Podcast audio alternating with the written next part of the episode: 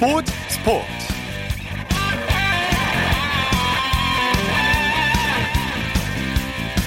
여러분 안녕하십니까? 아나운서 이창진입니다. 준우승이지만 아주 잘 싸웠습니다. 20세 이하 축구 대표팀은 오늘 새벽 폴란드 우치 경기장에서 열린 우크라이나와의 U20 월드컵 결승 맞대결에서 1대3으로 아쉽게 역전패를 당했습니다. 뭐 준우승을 했지만 우리 선수들은 피파가 주관하는 남자 축구 대회에서 역대 최고 성적을 얻으면서 한국 축구에 새 역사를 썼습니다. 이번 대회를 통해서 한국 축구의 미래가 얼마나 밝은지 직접 확인할 수 있었는데요. 한마음 한 뜻으로 끝까지 최선을 다한 우리 선수들에게 아낌없는 박수를 보내드리고요. 우리 선수들 덕분에 우리 국민 모두가 행복했습니다. 자, 일요일 스포츠 플러스 먼저 우리 축구 대표팀 소식부터 살펴보겠습니다.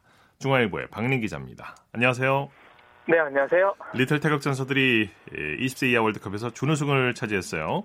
네, 오늘 새벽에 폴란드에서 열린 20세 이하 월드컵 결승전에서 그 우크라이나에게 1대 3으로 역전패를 당했고요. 어, 그래도 우리나라가 그 한국 남자 축구 최초로 어, 피파 대 주관 대회 결승에 올랐고요. 역대 최고 성적인 준우승을 거뒀습니다. 네, 우리가 먼저 선제골을 넣었지만 아쉽게 내리 3골을 허용했는데 득점 장면을 짚어 볼까요? 네, 먼저 우리나라가 전반 2분 만에 상대 파울로 페널티킥을 얻었고요. 어, 이강인 선수가 전반 5분에 또 왼발 슛으로 그 침착하게 성공하면서 1대 0으로 앞서갔습니다. 예. 그 하지만 우리나라가 좀 연일 강행군을 펼친 탓에 좀 체력적으로 좀 한계에 부딪힌 모습이었고요. 어, 그래서 전반 34분과 후반 8분에 어, 침투 패스를 받은 수프리아에게 어, 두 골을 내리내줬고요. 또 후반 44분에는 어, 치아치빌레에게 쐐기골까지 허용하면서 좀 아쉬운 패배를 맛봤습니다. 네.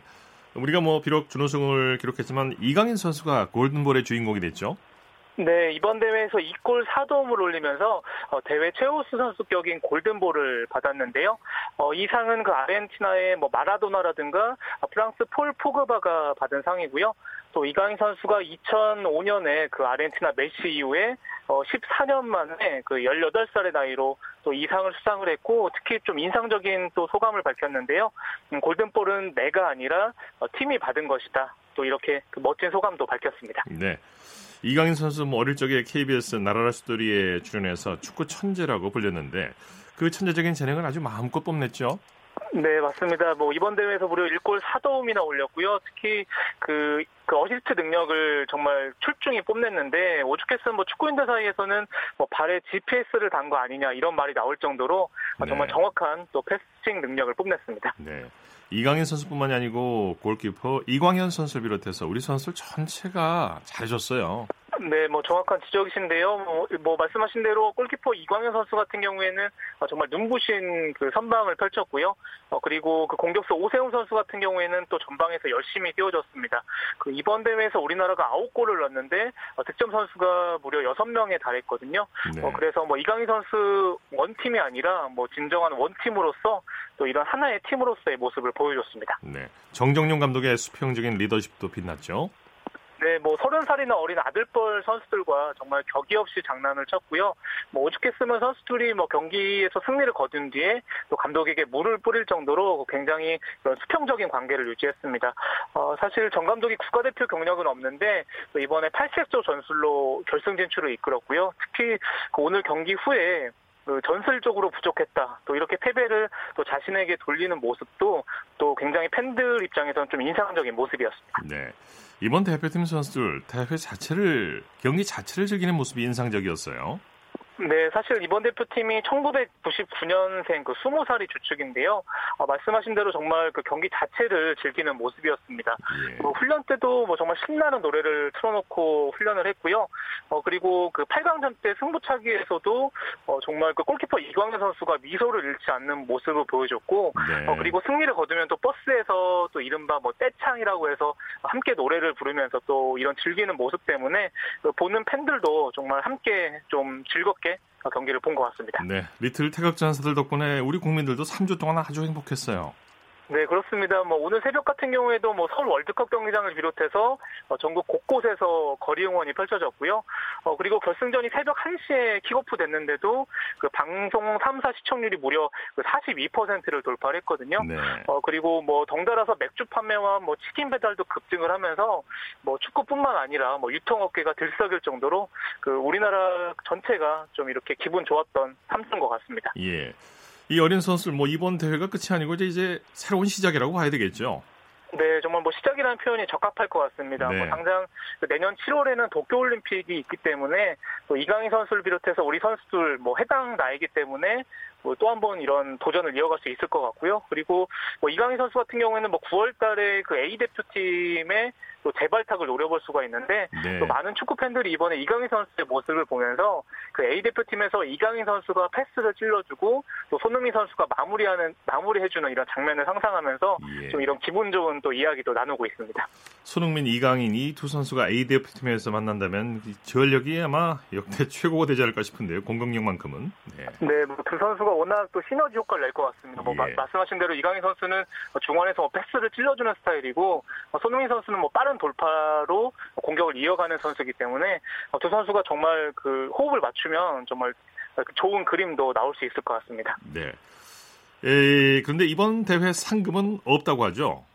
네, 맞습니다. 사실 뭐 지난해 러시아 월드컵 같은 경우에는 그 우승팀 프랑스에게 무려 400억 원이 넘는 돈이 주어졌지만 예. 그 이번 대회는 말씀하신 대로 상금이 그 우승을 거둬도 영원입니다. 그 아무래도 그 피파가 그 아무래도 그 청소년 대회 같은 경우에는 그 순수함을 강조하기 때문에 그 특별한 상금을 지급을 하진 않고요. 네. 어, 대신에 뭐 대한축구협회가 포상금 지급을 검토하고 있는데 뭐 선수들 같은 경우에는 뭐 1,500만 원에서 2천만 원 이상을 좀 받을 가능성이 높아 보입니다. 예.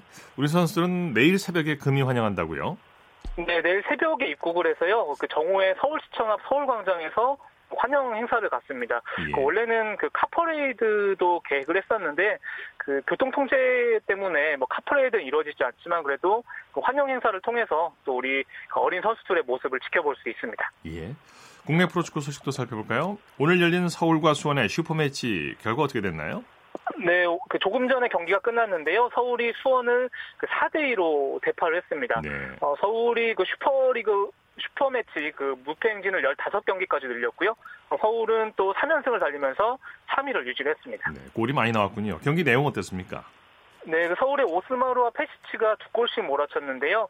어, 특히 서울이 1대1로 맞선 가운데 그 페시치 선수가 또 결정적인 골을 터뜨렸고요. 어, 이번에 두 골을 보태면서 시즌 9골로 득점 단독 선두까지 올라섰습니다. 예. 제주와 상주도 맞대결을 펼쳤죠? 네, 오늘 상주가 홈에서 제주를 그 4대2로 꺾었는데요. 상주가 전반에만 4골을 몰아쳤습니다. 김영빈, 김민호, 윤빛가람, 박용지 선수가 릴레이 골을 뽑아내면서 그 손쉽게 또 승리를 거뒀습니다. 네. 그 밖에 국내외 축구 소식 전해주시죠. 네, 오늘 아르헨티나 축구대표팀이 브라질에서 열린 그 남미 국가대항전이죠. 코파 아메리카 조별리그 1차전에서 콜롬비아에게 0대2로 졌습니다. 아, 예. 그, 네, 그 아르헨티나가 또 메시 선수도 내세우고 뭐 아게라, 아게로라든가 뭐 이런 그 전력을 총 가동을 했는데 또 콜롬비아에게 그 연속골을 내주면서 무릎을 꿇었고요. 특히 메시 선수 같은 경우에는 좀 메이저 대회에 대한 타이틀에 대한 좀 갈증이 있는데 일단 시작은 좀 좋지 않았습니다. 네, 이 충격적인 패배라고 볼 수 있겠죠. 메시 아게로가 있는데 0대 1로 완패를 했군요. 네. 네, 맞습니다. 뭐 콜롬비아가 오늘 뭐 마르티네스라든가 사파타 선수가 골을 기록을 했는데 그 한 번에도 찬스를 놓치지 않고 또 아르헨티나의 강호를 또 잡았습니다. 네, 자 소식 감사합니다. 네, 감사합니다. 국내외 축구 소식 중앙일보의 박민 기자와 살펴봤고요. 이어서 한 주간 이슈가 됐던 스포츠계 소식을 집중 분석해보는 최동호의 스포츠 칼럼 시간입니다. 자, 뭐 우크라이나에게 아쉽게 패한 우리 U20 축구 대표팀 이전 팀들에 비해서 다소 기량이 떨어져서 골짜기 세대라고 불렸었는데요. 오히려 긍정적인 마인드와 즐기는 축구로 예상을 뛰어넘는 결과를 만들어냈습니다. 우리 선수는 승패를 떠나서 경기 자체를 즐기는 모습을 보여줬는데요. 최동, 스포츠 평론가 최동원 씨와 함께 오늘은 즐기면서 도전하는 20세 이하 축구 대표팀의 새로운 축구 문화에 대해서 얘기를 나눠보겠습니다. 안녕하십니까? 예, 안녕하세요. 아주 많이 바쁘셨죠? 아, 예. 자, 이번 20세 이하 대표팀을 보면 이 팀만의 독특한 분위기가 있었던 것 같아요. 결승에서 패하고 난 뒤에 우리 선수들 우크라이나 선수들에게 박수를 보내기도 했어요. 어, 예, 그랬죠. 어, 이 보통 이제 경기가 어, 열리기 전날에 이제 공식 기자회견을 하거든요. 네. 근데 이 전에는 이 대표팀 감독이랑 선수가 이 기자회견에 참석하게 되면 대부분 다 그 비장한 각오로 이 결의를 이 표시하는 이런 긴장된 모습이 많이 나왔었거든요. 예. 근데 이번에 이 정종영 감독하고 이강인 선수는 기자회견에 참석을 해서 이 농담까지 할 정도로 좀 여유로운 모습을 많이 좀 보여줬습니다. 굉장히 달라진 모습이 었었죠. 어 그리고 오늘 새벽에 열렸던 이 결승전 이 간절했던 우승 문턱에서 어, 좌절했는데 이제 우리 선수들 경기 끝나고 우크라이나 선수들이 다가오니까 축하한다는 이 축하의 박수를 보내기도 했었거든요. 네. 근데 이전에는 이런 장면들 보기 어려웠었다라고 봅니다. 예. 어, 최선을 다했고 또 최선을 다했기에 이 승패를 받아들이고 이 상대 선수를 축하해주는 모습 이전보다 훨씬 더이 세련되고 또 성숙한 자세라는 점에서 우리 선수들 참이 자랑스 럽게 느껴지죠. 네. 우리 선수들이 가장 많이 했던 말이 아마 즐기겠다는 말이 아닐까 싶을 정도로 즐긴다는 말을 자주 했는데 예. 말 그대로 월드컵을 경기 한 경기 한 경기 즐긴 것 같아요. 어, 이제 그런 모습으로 이 마무리가 됐습니다. 저도 그래서 저도 참 대단하다고 느끼는 거거든요. 예. 그러니까 즐긴다는 말을 선수들이 보통 자주 하거든요. 그런데 사실은 즐기는 게 그렇게 쉬운 일은 아닙니다. 그렇죠. 그러니까 음, 이 이기기 위해서 최선을 다해야 되는 스포츠에서 어떻게 경기를 즐길 수 있냐? 자 이렇게 이제 반문하는 선수들도 있거든요. 예. 근데 왜 즐기지 못하냐? 이 승패에 얽매이기 때문이라고 보고, 보거든요. 예. 어, 그 이 얘기는 이제 반드시 이겨야 한다고 생각하기 때문에 지는 거를 받아들이지 못하는 거죠. 그러니까 예. 이겨야 한다는 이 강박에 이 스스로 부담을 지우는 건데 이 즐긴다고 해서 최선을 다하지 않는다거나 이기려고 하는 간절한 마음이 없는 것은 분명히 아니거든요. 그러니까 이기기 위해서 이제 최선을 다하고 지더라도 결과를 받아들이는 이런 자세 또 이 여기에다가 이- 내가 이 월드컵이라는 무대에서 뛰고 있다는 이 사실 자체를 즐길 수 있는 이런 자세를 우리 선수들이 보여줬는데 이런 면으로 보면은 그 이전 세대하고 이번에 20세 이하 대표팀 선수들 확실히 구분되는 좀 굉장히 세련된 모습이었다. 뭐 저는 예. 이렇게 느껴졌습니다. 뭐 자주 느낀 거지만 우리 선수들이 기량 못지않게 의식이나 태도도 많이 발전했다는 걸 알게 되는데요. 과거와 비교하면 정말 많이 발전했다고 볼 수 있는 거죠. 어, 예, 그렇습니다. 그러니까 예를 들면은 그 2010년에 이 밴쿠버 동계올림픽에서 이상화, 이 모태범, 이정수 선수가 시상대에서 보여줬던 이 발랄함이 우리에게 굉장히 그 신선한 충격을 줬었거든요. 그랬었죠. 네. 예, 그러니까 그 이전 세대는 시상대에 올라가면 그냥 이 눈물이 주룩주룩 흘리면서 지난 날을 돌이키는 이런 세대였는데 이상화 모태범 선수 이 세대부터는 한껏 이 시상대에서 개성을 표출하면서 아주 이 발랄한 세리머니를 보여줬거든요. 네. 어 그리고 또 제 기억에는 2012년에 런던 올림픽에서부터는 우리 국민들도 이 졌지만 잘 싸웠다 이 얘기를 하기 시작한 겁니다. 예. 어, 이, 이, 이, 그래서 그러면서 우리가 이제 그 진 선수들 또 은메달, 동메달 따내고 머리 숙인 선수들을 그 은메달, 동메달도 잘했는데 어 힘내라 잘한 거다 이렇게 격려하기 시작했었거든요. 예. 여기에 이제 이번 20세 이하 대표팀 역시 발랄하고 자유로운 팀 분위기를 만들어내면서 이 좋은 기억, 이 좋은 추억을 만들어 가겠다 이런 말까지 했는데 그 우리 선수들 이 기량뿐만이 아니라 의식과 태도도 함께 많이 발전한 것 같아서 좀 흐 뭇한 마음도 많이 들었죠. 예.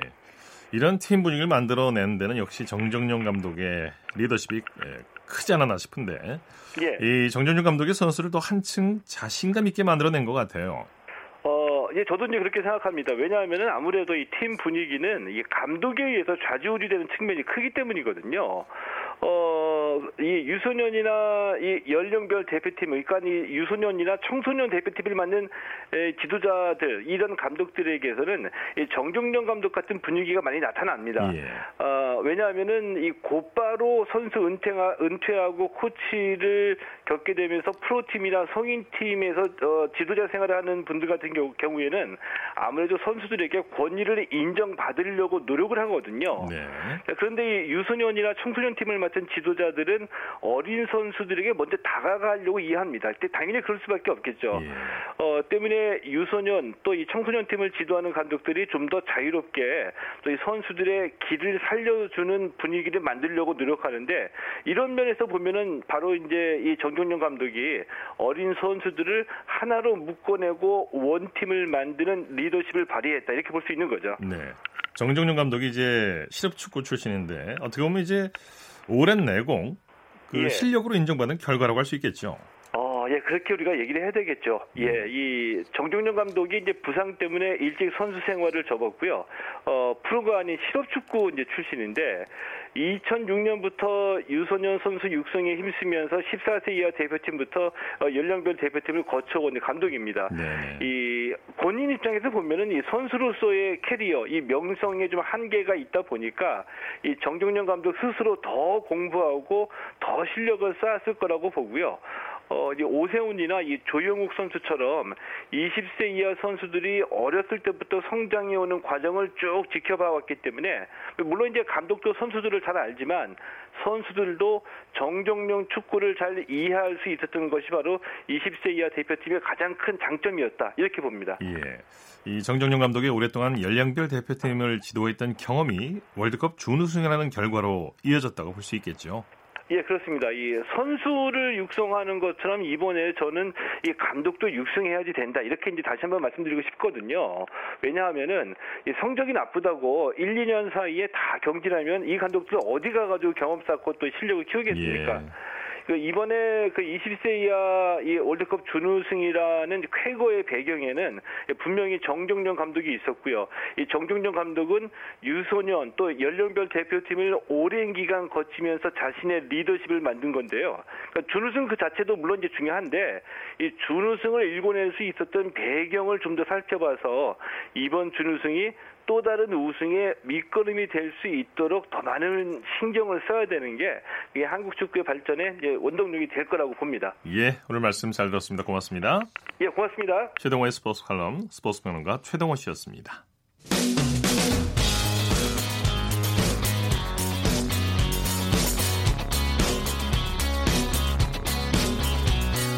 따뜻한 비판이 있습니다. 냉철한 분석이 있습니다. 스포츠 스포츠 이어서 프라이버 소식 살펴보겠습니다. 스포츠비 뉴스의 김태우 기자입니다. 안녕하세요. 네, 안녕하세요. 선두 SK가 NC와의 주말 3연전을 싹쓸이했네요. 네, SK가 경기 초중반부터 힘을 내면서 NC를 9대 2로 꺾고 주말 3연전을 모두 가져갔습니다. 네, 점수차가 크게 났는데 SK 선발 문승원 선수가 NC 타선을 잘 막았죠? 네, 문수원 선수가 올 시즌에 NC를 상대로 조금 약한 면모에 어, 지난 등판에서는 부상까지 당했던 기억이 있었는데요. 오늘은 좀 달랐습니다.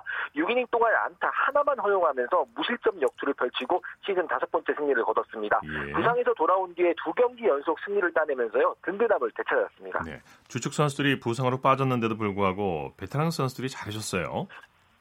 네, 오늘 최정 이재현 선수가 가벼운 부상으로 이날 빠졌었는데 박정건 나주환 선수가 자신들의 몫을 완벽하게 해냈습니다. 예. 이날 나주환 선수는 3안타에 타점 4개를 쓸어 담았고요. 최근 1군에 올라온 박정건 선수도 2안타 1타점으로 힘을 보탰습니다. 네. 고정욱 선수도 3안타 2타점으로 활약했습니다. 네. SK는 투타 조화가 아주 잘 이루어졌죠? 네, 되는 집안은 좀 다른 것 같습니다. 마운드 타격 모두 다 좋았는데요. 연계혁 감독은 이날 경기 후에 베테랑 선수들의 몫을 칭찬했습니다. 어, 베테랑 선수들이 양보와 솔선수범으로 팀 분위기를 좋은 쪽으로 이끌어가고 있다. 후배들의 활약도 이런 선배들이 있기에 가능한 것이다라면서 고마움을 전했습니다. 네, KT와 삼성은 연장까지 가는 접전을 펼쳤네요.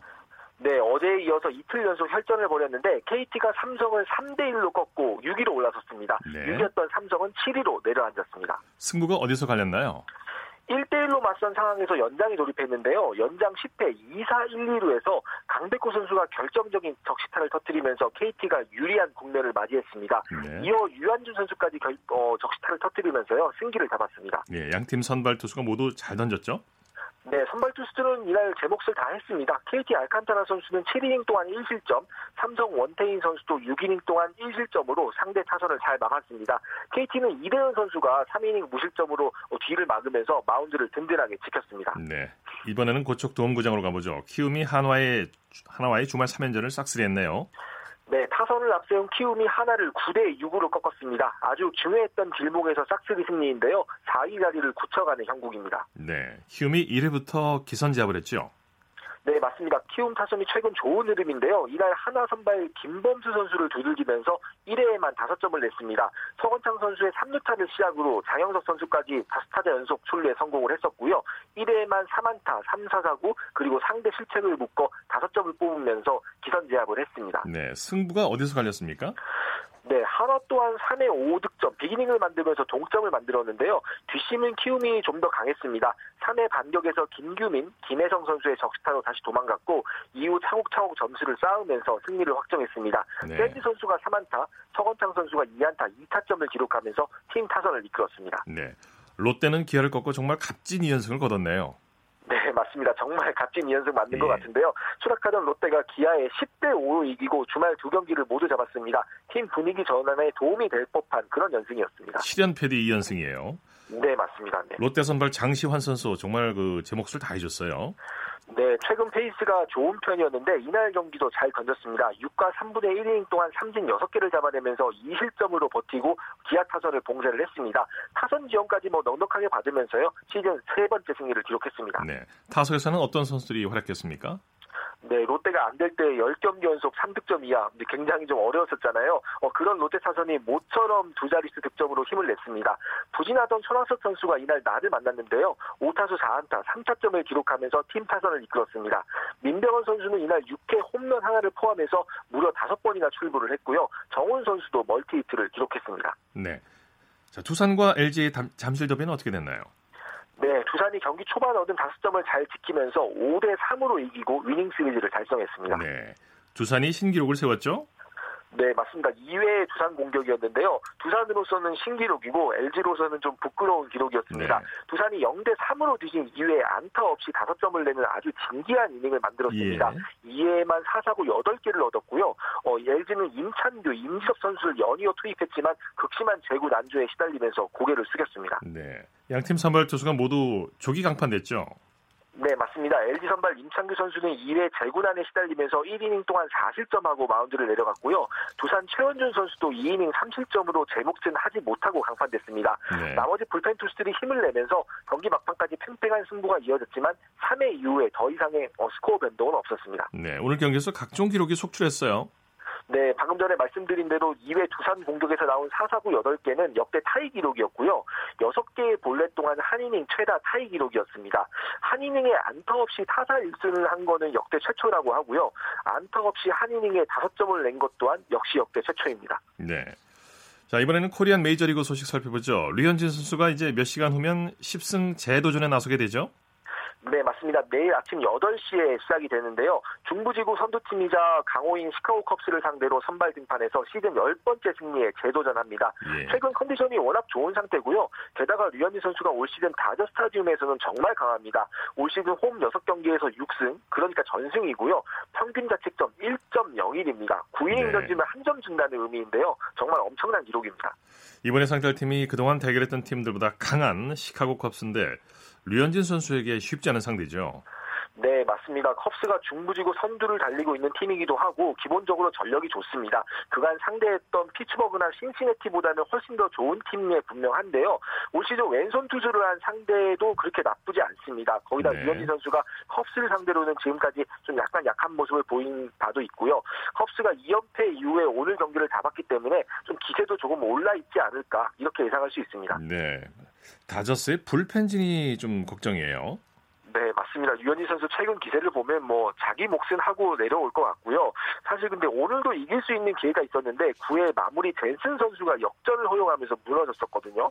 예. 다저스 불펜 문제는 사실 어제 오늘 이야기는 아닙니다. 유현희 선수도 지난 에인글스전에서 승리 투수 요건 갖추고 내려갔습니다만 당시 불펜이 동점과 역전을 연거푸 허용하면서 시즌 10승 달성에 실패했던 기억이 있잖아요. 네. 어, 여기에 이제 젠슨 선수가 연투에 걸려서 내일 경기에는 나설 수 있을지 조금 불투명합니다. 예. 기본 기본적으로 류현진 선수가 좀 많은 이닝을 소화하거나 혹은 타선이 좀 화끈하게 터져주길 바라야 할 상황입니다. 예. 류현진 선수 뭐 올스타 선정의 문제가 아니라 선발 등판 여부가 화두로 떠오르고 있죠? 네, 맞습니다. 올해 성적 보면 뭐, 선, 뭐 선정은 뭐 당연하다고 봐야 할 것 같고요. 예. 다만 지금 이제 선발 투수로 나갈 수가 있느냐가 좀 문제입니다. 올해 메이저리그 올스타전이 7월 10일에 클리브랜드에서 여기 열리는데요. 지금 로테이션대로라면은 류현진 선수가 7일, 7월 8일 날 샌디에이고와의 전반기 마지막 경기에 이제 선발 등판을 하는 지금 일정이 걸립니다. 네. 하루 쉬고 올스타전에 나갈 수는 없잖아요. 그리고 그 자체가 규정상 어, 등판할 수가 없습니다.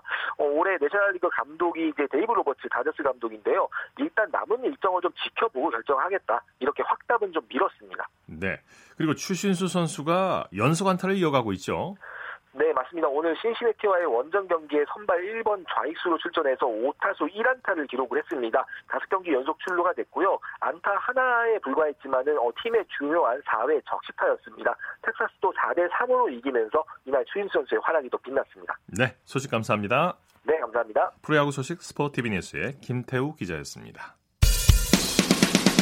쳤다 하면 홈런이고 슛 골이고 각본 없는 한편의 드라마.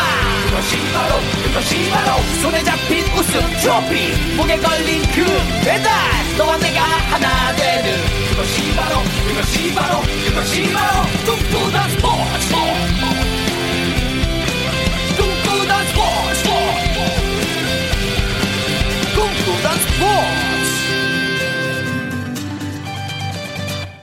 이어서 스포츠 위에 숨어있는 즐거움과 노력 그리고 열정을 소개하는 스포츠를 만드는 사람들 시간입니다. 이혜리 리포터와 함께합니다. 어서 오십시오. 네, 안녕하세요. 오늘은 어떤 분을 만나셨습니까? 네, 오늘은 프로축구팀 수원삼성 블루윙즈에서 대학생들이 참여할 수 있는 대회 활동이 있다고 해서 제가 예. 그 주인공들 만나고 왔습니다. 네. 이 쉽게 설명을 해드리면요. 대학생들이 2019년 한 해 동안 이 수원 블루삼성을 위해서 어, 서포터즈로 활동을 하고 있는 건데요. 이 홈경기가 열릴 때 되면 그 구단 이름이 새긴 파란색 티셔츠를 입고 수원 월드컵 경기장 곳곳에서 여러 가지 활동들을 진행하는 거라고 생각하시면 될 것 같아요.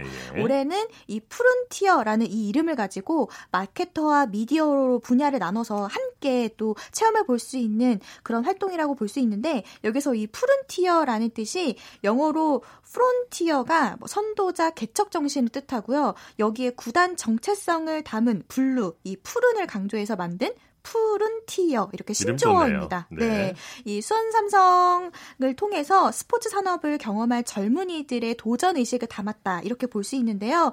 올해 이제 처음으로 시작한 푸른 티어 1기는 2013년에 실시했던 대학생 기자단인 블루윙즈 미디어와 또 2014년부터 발족한 대학생 마케터 이 블루어테커를 합친 겁니다. 네. 어, 여기서 2년 동안 활동하고 있는 24살 대학생 박영주 씨 만나봤는데요. 어떤지 한번 한번 소감 한번 들어보시죠.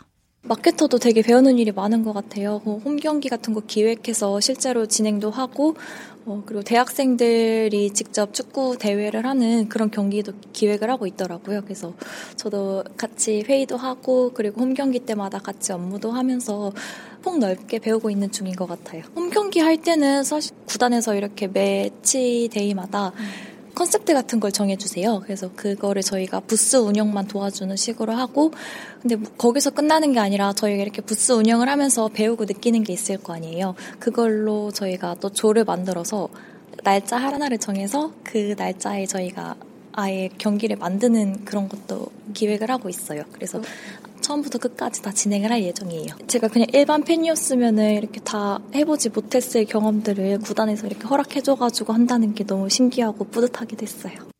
네, 대학생 서포터스가 준비하는 행사 어떤 것들을 팬들 그리고 선수들과 함께 예, 만들어갈지 궁금한데 네. 프론티어들은 주로 어떤 활동을 하는 겁니까? 네, 프론티어 1기 참가자들은요, 이 수원 삼성 블루윙즈의 경기를 직접 취재하기도 하는데 만약에 홈 경기에서 우승을 했을 때 이 수훈 선수를 인터뷰를 직접 하기도 하고요. 예. 그 영상을 구단 SNS에 올려서 팬들이 볼 수 있도록 공유를 하고 있습니다. 이외에도 구단과 관련해서 콘텐츠도 제작을 하면서 마케팅 실무 경험도 하고 있고요. 또 대학생 축구 리기를 기획한다거나 이런 식으로 이제 운영에도 참여를 하게 되는데 2019년 수원의 홈 경기와 원정 경기 그리고 각종 구단 행사를 취재한다고 보면 될 것 같습니다. 네, 한해 동안 다양한 활동을 하게 되는데 네. 프론티어의 20명 정도가 참여하고 있다고 하죠? 네. 다른 학생 얘기도 한번 들어볼까요? 네, 이번에는요. 이 25살 대학생 최영신 씨 만나볼 텐데요. 이 최영신 씨는 구단에서 대외 활동을 하고 있다라는 이 장점을 가지고 지원을 하게 됐습니다. 중학교 때 야구 선수로 잠깐 활동을 하다가 네. 선수의 꿈을 접고 이제는 운동 선수가 아닌 스포츠와 관련된 직업을 찾아서 준비를 하고 있었는데요. 최영신 씨 만나보겠습니다. 팬분들이 그 빅버드 투어라고 해서 저희 구장을 경기 전에 투어하는 프로그램이 있는데 거기서 투어 안내하는 역할을 한번 했었고 그 다음에는 뭐 사인회에서 진행도 했었고 경기장 말고는 세부적으로 보는 건 처음이었으니까 제 자신부터도 되게 신이 났거든요. 제가 이런 스포츠 관련된 거를 그냥 학술적인 걸로 배우는 거 말고는 학교에서 그래도 대회 몇 번 열고 저희 학교에 또 그 이런 프런트 동아리가 또 따로 있는데 거기서 활동을 했었지 막상 밖에 나와서 실제 스포츠 현장이 어떤지는 말로만 들었지 그게 또 제가 몸으로 느끼는 거랑 말로 듣는 거랑은 차이가 있고 내가 정말 스포츠를 계속해도 되나 이게 고민을 했었는데 선수들이랑 같이 하고 구단에 소속돼서 제가 뭔가를 계속 할 수 있다는 게 그냥 신이 나고 행복해가지고 결과적으로는 어쨌든 잘한 선택이라고 네, 생각하고 있습니다. 네. 직접 현장에서 구단이 어떤 역할을 하는지 가까이서 지켜볼 수 있으니까 그런 부분이 좋겠어요. 네, 맞습니다. 뭐 이런 수업만으로는 접할 수 없는 실무 경험을 몸으로 체험해 볼 수 있다는 게 이 프론티어의 가장 큰 장점이고요.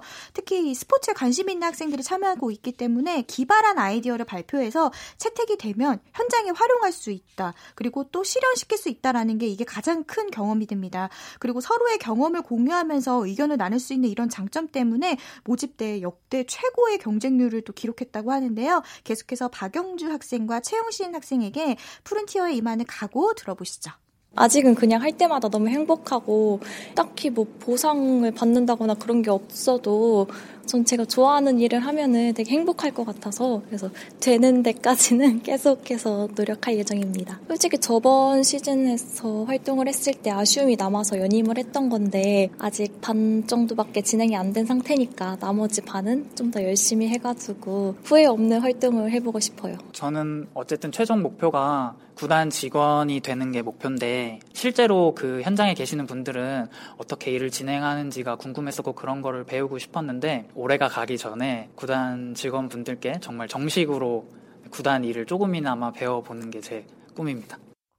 네, 2019년 한 해 동안 값진 경험을 하고 있는 푸른티어들 만나봤는데요. 이번 시즌 동안 축구에 대한 깊은 매력을 많은 사람들에게 알릴 수 있도록 그 열정과 역량을 어감, 어김없이 발휘했으면 좋겠습니다. 네, 스포츠를 만드는 사람들 이혜리 리포터와 함께했습니다. 수고했습니다. 네, 고맙습니다. 이어서 우리나라 스포츠 각 종목의 발전 과정을 살펴보는 스포츠 기록실 시간입니다.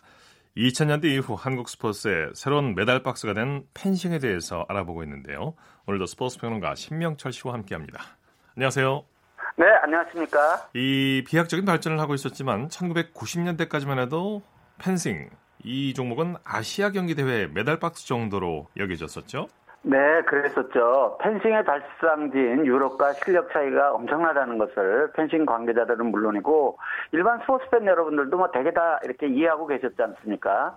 네, 그렇으니 저의 경우도 2000년대 전에 태능 선수촌 취재를 가면 펜싱 선수를 훈련 장소를 그냥 지나치기 일쑤였거든요. 정말 네. 죄송한 일이었지만 그랬던 까닭 가운데 하나는 당시 그 펜싱하고 유도가 같은 건물에서 훈련을 했는데요.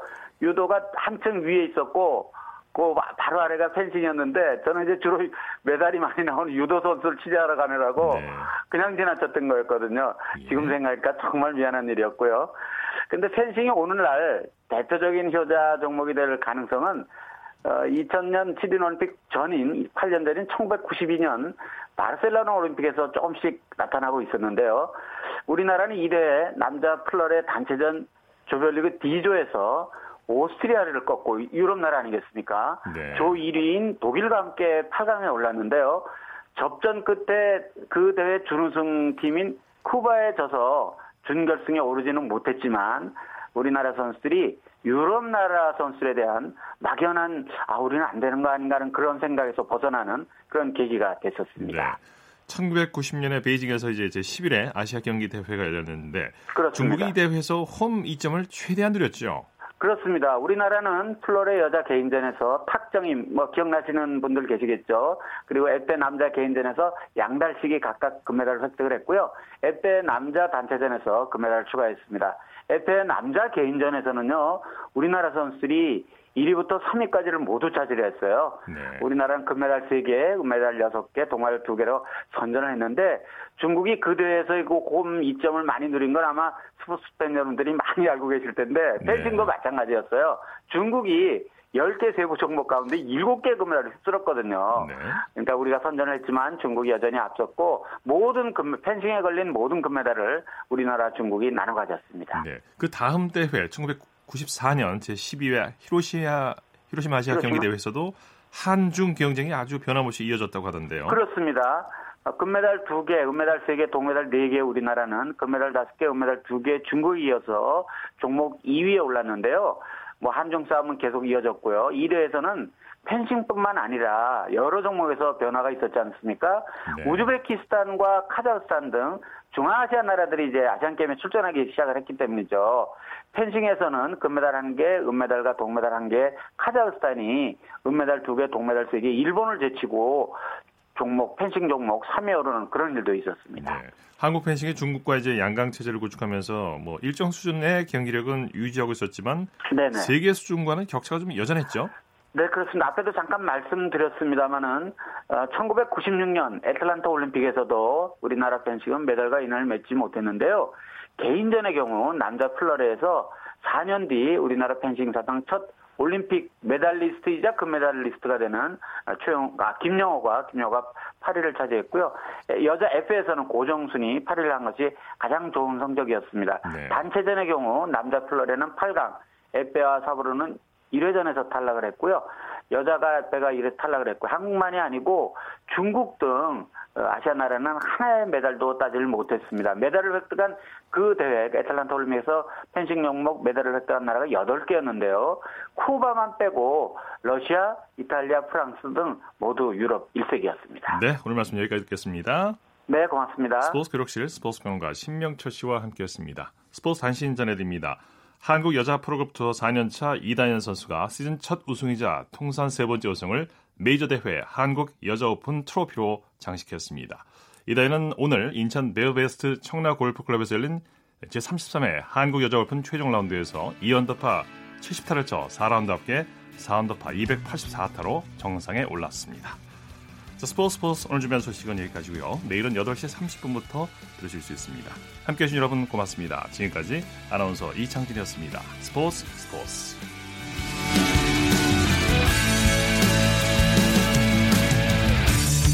the sun goes down in front of me reminds me where I wanna be with you and you alone.